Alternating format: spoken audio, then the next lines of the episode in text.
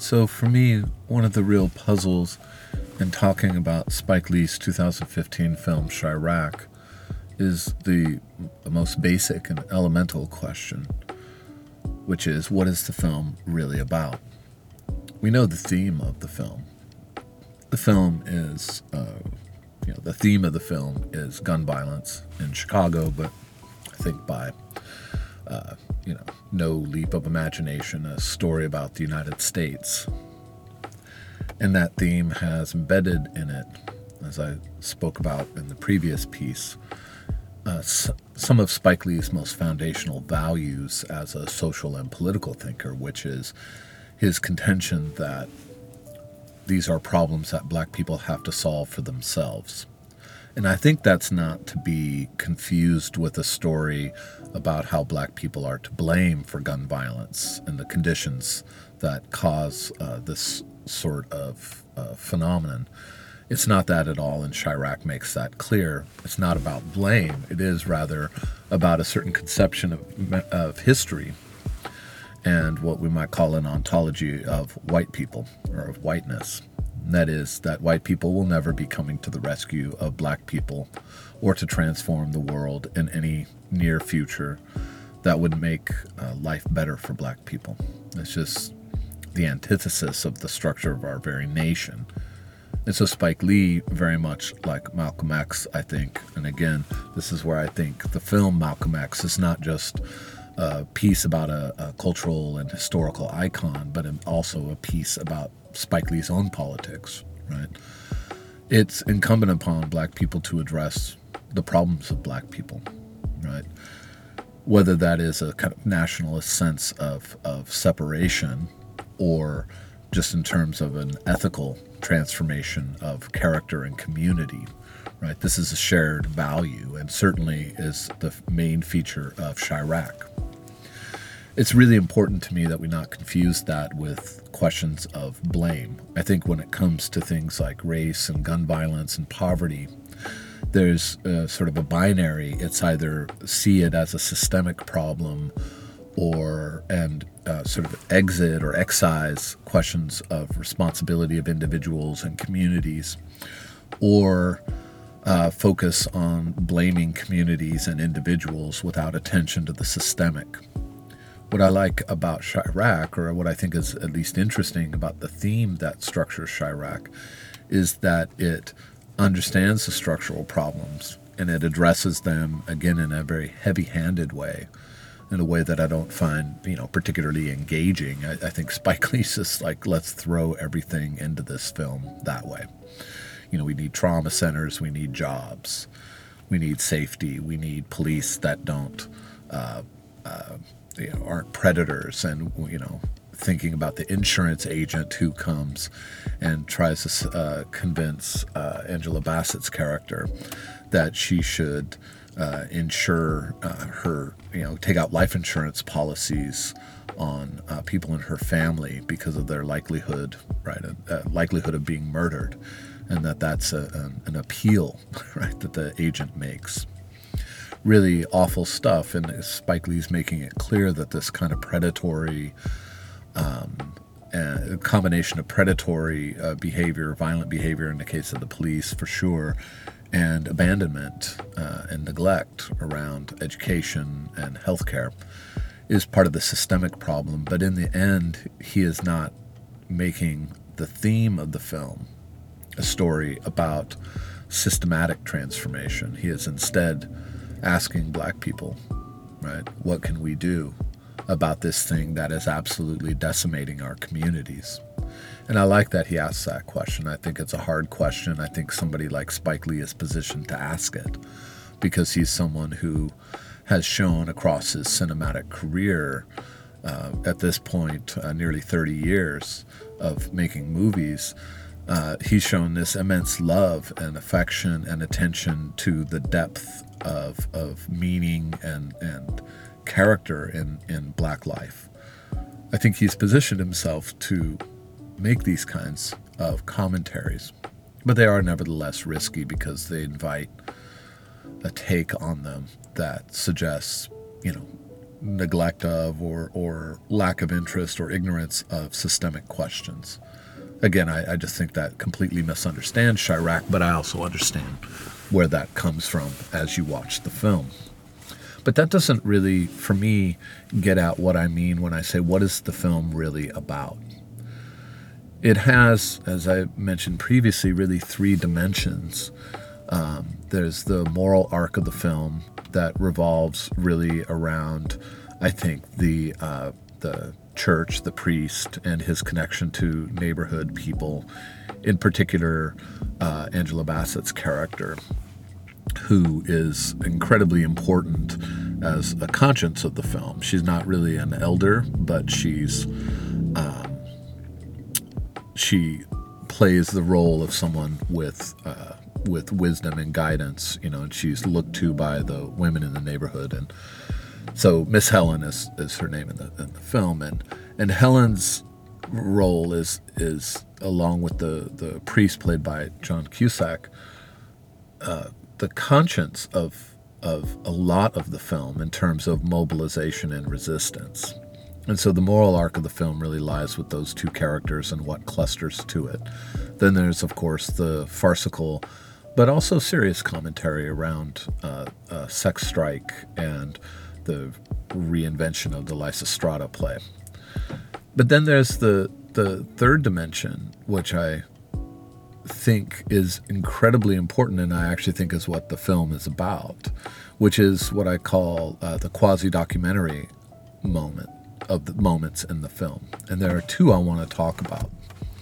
And these, for me, are, are the most compelling moments in his filmmaking in this film, right? As a director, I think he does something in two scenes in particular, but other scenes as well, that aren't just the peak of the art of the film and the affective life of the film, but I think are where we're to locate where we are to locate the meaning of the film, the real depth meaning of the film. And that's where Spike Lee bridges the gap between the reality of gun violence in Chicago because it's based in Chicago, uh, but also in in black urban neighborhoods uh, across the country. That phenomenon, he links that or bridges the gap between that and the farcical uh, story about Lysistrata.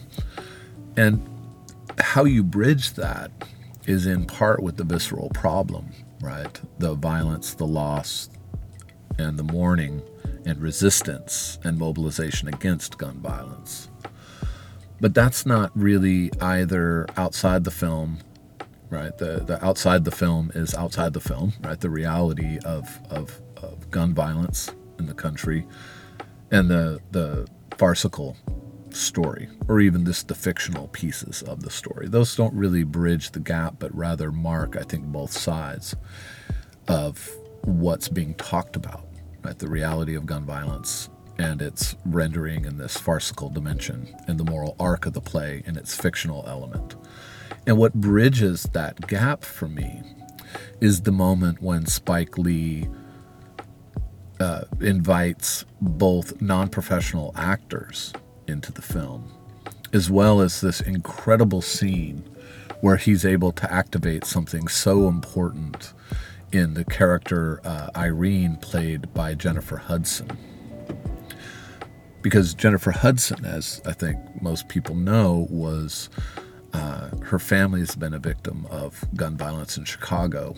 And so, watching this film, everyone would know this. This is um, you know my students often don't know, but I tell them ahead of time so that they're prepared to see the scene that is uh, comes about around 20 the 25 minute mark in the film.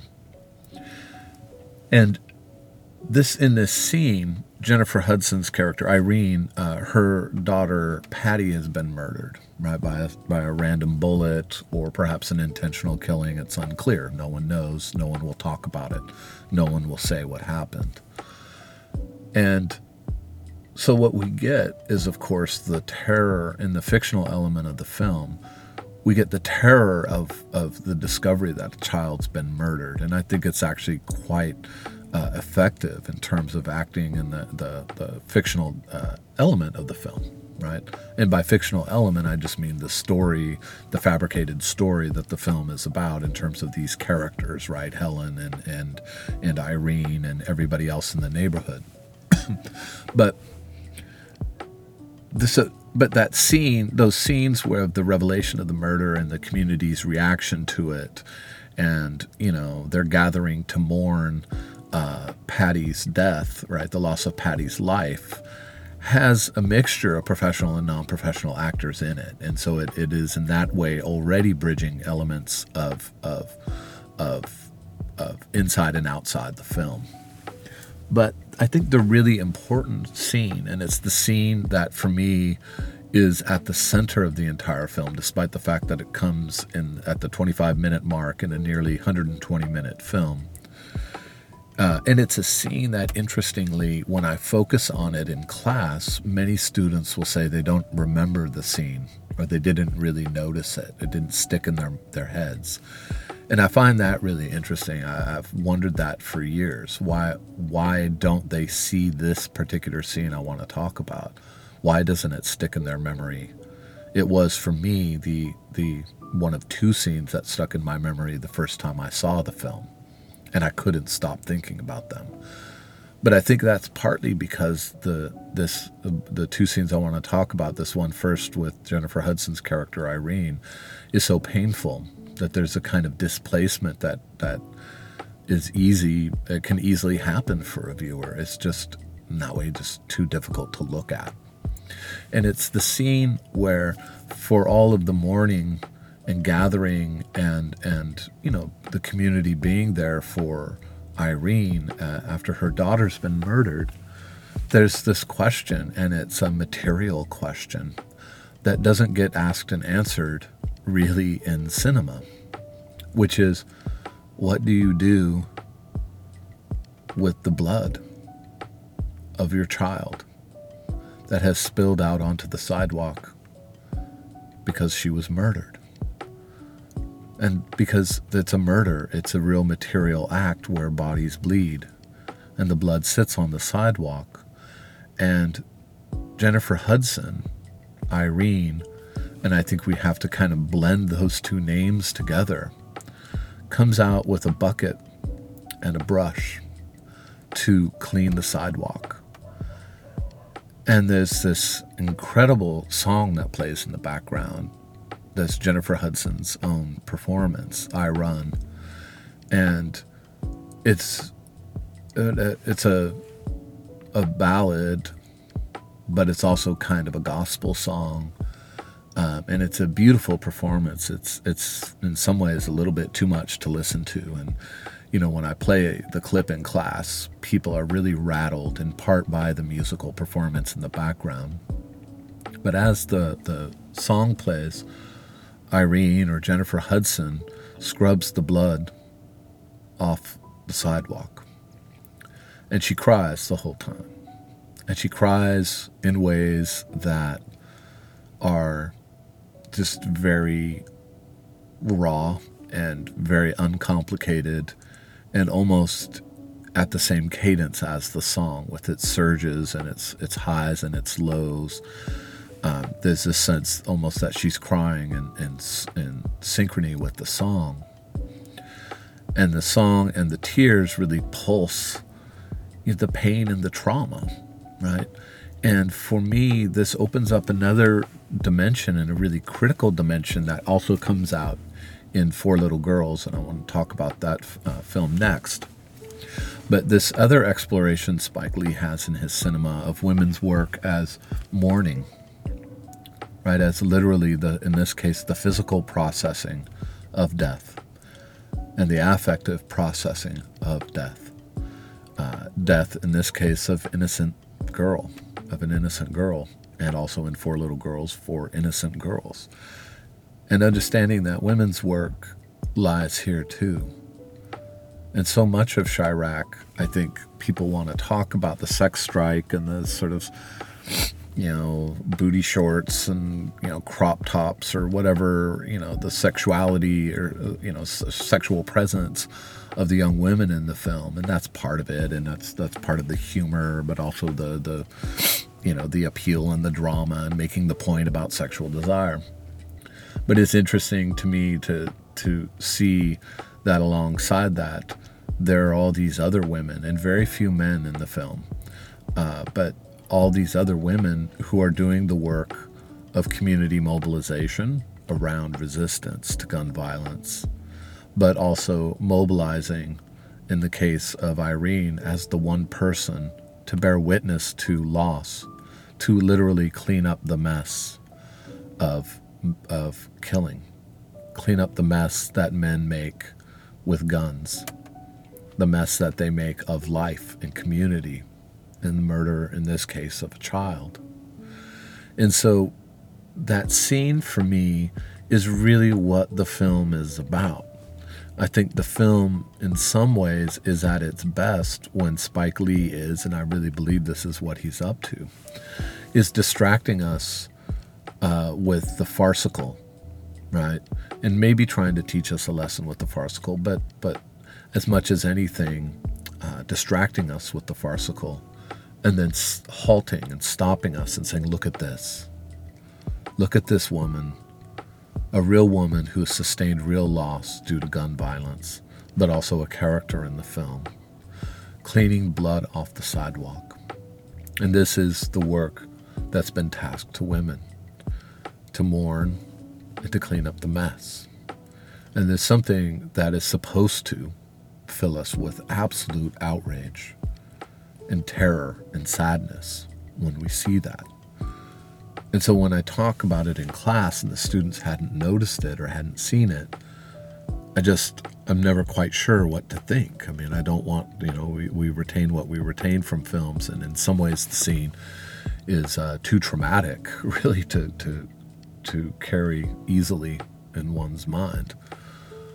But we have to see it because that's what the film is actually about. That's the bridge between the reality of gun violence in the world and the fabricated farcical dimensions of treating it on a cinema and a cinematic uh, uh, film screen and that between screen and world right are these bridges this bridge of jennifer hudson or irene scrubbing the blood of her murdered daughter off the sidewalk weeping and singing a gospel song a soul song however one wants to hear that song. I think the genre is mourning. It's a song of, of, of pain and, and mourning and goodbye. And I would pair that with an, uh, what is, uh, for me, the second most important scene or sort of companion most important scene that tells us what the film is about. And it's around the 50 minute mark. And in the scene, uh, Chi-Raq or Nick Cannon's character is sitting at a table and he's smoking weed and um, uh, putting together a you know putting all, all the ingredients into a really potent drink. And he's sort of mixing it and, and looks distracted and sad and and um, sort of you know depressed right? But also indifferent and that mixture to me is really interesting. I think it's the one scene where Nick Cannon uh, really shines as an actor. So I think it's the scene he most shines, I should say, as an actor. He does a good job across the film. But there's a non professional actor who's in a wheelchair, and he wheels over to the table and he gives this just incredible um, soliloquy, right? And he talks about it's just worth, if you have access to the film, it's worth just going and watching, and it's uh, absolutely terrifying. And he says, Look, I'm in this wheelchair. Uh, my son has been shot. He's in a wheelchair too. He's like, I, you know, I had to piss and shit all over myself. You know, I need constant care. I can't, you know, do anything that I wanted to do in life. You know, I've, I've lost all of that. My son has lost all of that. And he says, For what? Just to throw the S, right? Th- throw a gang sign. All for that. This is what I gave up. And then he says, You know, we got to do something different. We got to be something different. And the way he he really mumbles his way through that and I say mumble in the best way sense. I think it's it's an incredibly hard scene for the actor. He's a non-professional actor. And this is his actual life that he's talking about. It's almost impossible for him to speak it out loud. It's and it and it is awful and terrifying to hear him talk about it. But what he says is very simple. He's like, we got to do something different. We can't live like this. This isn't living.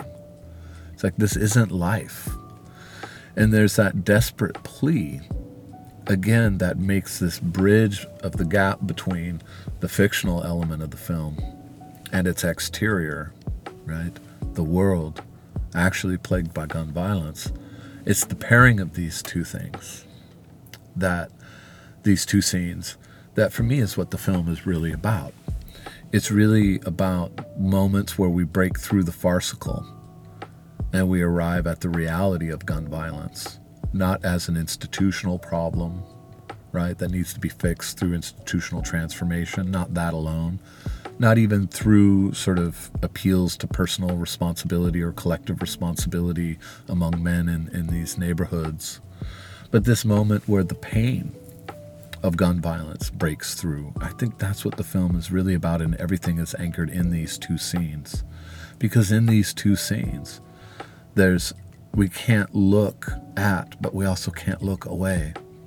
We can't look at because of the pain that the Jennifer Hudson uh, and Irene and this this gang member in a wheelchair, the what they're speaking to and where they're speaking from, if we know who they are and what their lives have been we know there is no distance in their performance. There's no distance between what they're putting on the screen and the lives they've lived. And the way Spike Lee is able to draw us into those moments, the camera is absolutely still and he just lets them talk, he just lets them weep.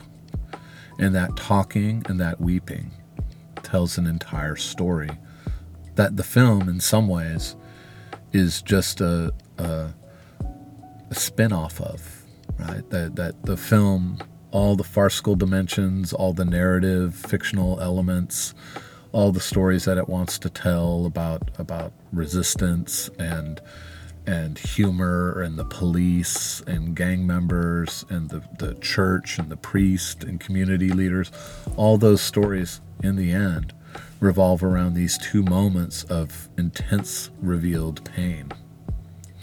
And that moment of revealing pain and the way it functions for me almost like a black hole that it just sucks everything into it and, and just smashes it to bits is the the way the film for me for all the criticism of it being you know I, mean, there were strange criticisms of it, whether it's unfair or one-dimensional representation of the city of Chicago. I mean, eh, whatever, right? It's it's not saying anything about the city of Chicago. It's saying something about gun violence, or you know that it's too sexual, that it's too you know whatever. Right? All these things that are uh, revolve around the farcical and the the fictional narrative.